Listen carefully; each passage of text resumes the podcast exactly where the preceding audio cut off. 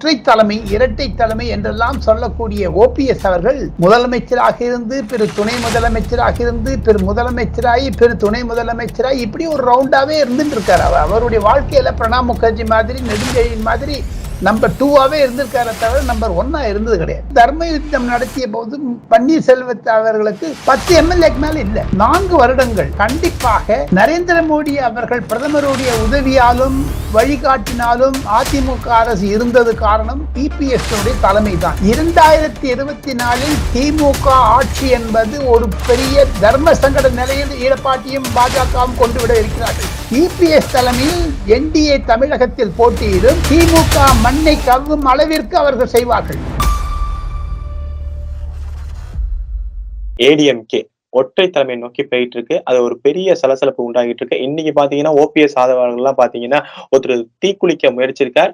அப்புறம் அம்மா அவர்களினோட சமாதியில பாத்தீங்கன்னா ஒரு போராட்டம் நிகழ்ந்திருக்கு. இபிஎஸ்க்கு எல்லா மாவட்ட செயலாளர்கள் கிட்டத்தட்ட ஒரு தொண்ணூறு சதவீத மாவட்ட செயலாளர்கள் அவர் பக்கம் சாஞ்சிருக்காங்க இது எங்க போய் முடிய போகுது? இது யாருக்கான வாய்ப்புகள் அமையும் நீங்க நினைக்கிறீங்க சார்? தாங்கள் கேள்வி கேட்டதற்கு ஒரே ஒரு வழி பதில் என்ன என்று கேட்டால் அதிமுக என்பது தொண்டர்களால் வளர்க்கப்பட்ட கட்சி வாரிசு அரசியல் கட்சி அல்ல குடும்ப கட்சி அல்ல. அதனால்தான் இத்தனை மோதல் இத்தனை பிரச்சனைகள் இத்தனை எதிர்ப்புகள் எல்லாம் இருக்கின்றன. காரணம் என்ன என்று கேட்டால் நான்கு ஆண்டுகள் ஒற்றை தலைமை இரட்டை தலைமை என்றெல்லாம் சொல்லக்கூடிய ஓபிஎஸ் அவர்கள் முதலமைச்சராக இருந்து பிற துணை முதலமைச்சராக இருந்து பிற முதலமைச்சராகி பிற துணை முதலமைச்சராகி இப்படி ஒரு ரவுண்டாகவே இருந்துட்டு அவர் அவருடைய வாழ்க்கையில் பிரணாப் முகர்ஜி மாதிரி நெடுஞ்செழியன் மாதிரி நம்பர் டூவாகவே இருந்திருக்கார தவிர நம்பர் ஒன்னாக இருந்தது கிடையாது. ஒரு லீடர்ஷிப் குவாலிட்டிங்கிறது கிடையாது. அதையும் தவிர என்னை பொறுத்த மட்டும் மத்திய அரசாங்கத்தில் இருக்கக்கூடிய பாஜகவினரும் சரி மற்றும் பல கட்சி உறுப்பினர்கள் இன்க்ளூடிங் ஏடிஎம்கேல இருக்கவங்க எல்லாமே கூட அம்மையார் ஜெயலலிதா உயிருடன் இருந்த பொழுது கூட அப்பொழுது இருந்த நிலைமை என்ன என்று கேட்டால் ஓபிஎஸ் ஒரு மென்மையானவர். ரொம்ப சாஃப்ட் நேச்சர் உடையவர். ஆனால் அரசியலுக்கு ஆர்கனைசேஷன்ஸ் நீதிகள் தெரிந்தவர். இருப்பினும் அவரை பொறுத்த மட்டும் டெல்லியில் குறிப்பாக பாஜகவினுடைய உயர் தலைமை என்ன சொல்லுகிறது என்று கேட்டால் மிட்டிகா கோடா. மிட்டிகா கோடா என்று ஹிந்தியில் சொன்னால் மண் குதிரை. அவருடைய அணுகுமுறைகள் எல்லாம் தர்ம யுத்தம் ஆரம்பித்தவுடன் மைத்திரேன் அவர்களுடன் டெல்லி வந்து தன்னுடைய விஷயத்தெல்லாம் சொல்ல காண்பித்தார் மத்திய அரசு அரசிற்கு. நாற்பது எம்எல்ஏ இருக்கிறது என்றெல்லாம் சொன்னார். தர்ம யுத்தம் நடத்திய போது பன்னீர்செல்வத்தை அவர்களுக்கு பத்து எம்எல்ஏக்கு மேல இல்லை. சொன்னார் நாற்பது ஐம்பது இருக்குன்னு சொல்லிட்டு. அன்றிலிருந்து அவர் மீது இருந்த நம்பிக்கை சென்று விட்டது மத்திய பாஜகவினருக்கு குறிப்பாக பாஜகவினுடைய உயர் தலைமைக்கு.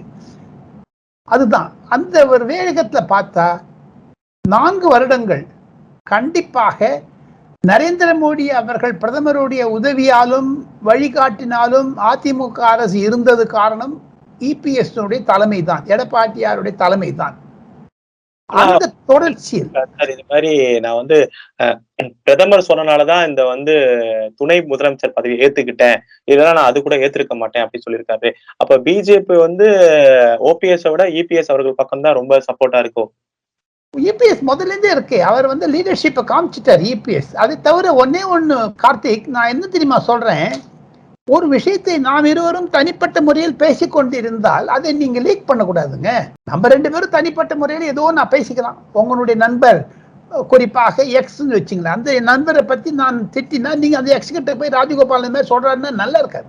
அது நம்பிக்கைக்கு அதையும் தவிர பப்ளிக்காக சொல்லிட்டார். ஒரு அரசியல்வாதியினுடைய ஒரு சூட்சமம் எப்படி என்று கேட்டால் அரசியல்வாதியினுடைய அணுகுமுறை எப்படி என்று கேட்டால் அதிகமாக பேசக்கூடாது. அதிகமாக பத்திரிகைகளில் மற்றவனை காண்பித்து கொடுக்க கூடாது. அது பிரைம் மினிஸ்டர் எக்ஸ்போஸ் பண்ணிட்டாரு. ஓபிஎஸ் அதுலேருந்தே அவருக்கு கட் பண்ணி விட்டாங்க அவரை. அதனால தான் நிர்மலா சீதாராமன் கொடுக்க மறுத்தது பார்க்க மறுத்தது அதெல்லாம் தொடர்ச்சியாக வந்து அது விட்டுருங்க. இபிஎஸ் மீது மத்திய பாஜக நம்பிக்கை வைத்திருக்கிறது. இன்று நாம் பேசும் பொழுது நிலைமை மறுநாள் எப்படி இருக்குமோ இருக்காதோ நாம் இரண்டாயிரத்தி இருபத்தி நாலை வைத்து கொண்டு பேசினால் தங்களுடைய நேர்களுக்கு ஒரு குறிப்பாக ஒரு ருசிகர தகவல்களை சொல்ல இருக்கிறேன். இரண்டாயிரத்தி இருபத்தி நாலில் திமுக ஆட்சி என்பது ஒரு பெரிய தர்ம சங்கட நிலையில் ஈழப்பாட்டியும் பாஜகவும் கொண்டு விட இருக்கிறார்கள். இரண்டாயிரத்தி இருபத்தி நாலில் எழுதி வைத்துக் கொள்ளுங்கள் தமிழகத்தில் இருக்கக்கூடிய பொதுமக்கள் வாக்காளர்களுடைய ஒரு சூழ்நிலை அதிருப்தி கோஷம் ஆக்ரோஷம் அவர்கள் மீது இருக்கக்கூடிய கோபம் திமுக மீது இருக்கிறதெல்லாம் பயன்படுத்திக் கொள்வார் இபிஎஸும் எண்ணாமலையும் சேர்ந்து கொண்டு. அதற்கு பாட்டாளி மக்கள் கட்சியும் சேர்ந்து ஒன்னாக வருவார்கள். இந்த மூன்று கட்சியும் குறைந்தது இருபத்தி ஐந்து சீட்டுகள் லோக்சபாவில் வாங்கவில்லை என்றால் எழுதி வைத்துக் கொள்ளுங்கள். அன்று என்னுடன் பேசுங்கள் தயவுசெய்து. அப்ப திருப்பி இப்ப இபிஎஸ் அவர்கள் தான் ஒற்றை தலைமை இருக்கு. அது பாஜகவோட சேர்ந்து சுமூகமா பயணிச்சுக்கிட்டுன்னு சொல்றீங்க. ஆமா அது மட்டும் சுகமா இருக்கும். அது மட்டும் மத்திய அரசாங்கத்தில் இருப்பவர்கள் அனைவருமே சரி இபிஎஸ்ஐ தான் நம்புகிறார்கள். இபிஎஸ் தலைமையில் என்டிஏ தமிழகத்தில் போட்டியிடும் திமுக மண்ணை கவ்வும் அளவிற்கு அவர்கள் செய்வார்கள்.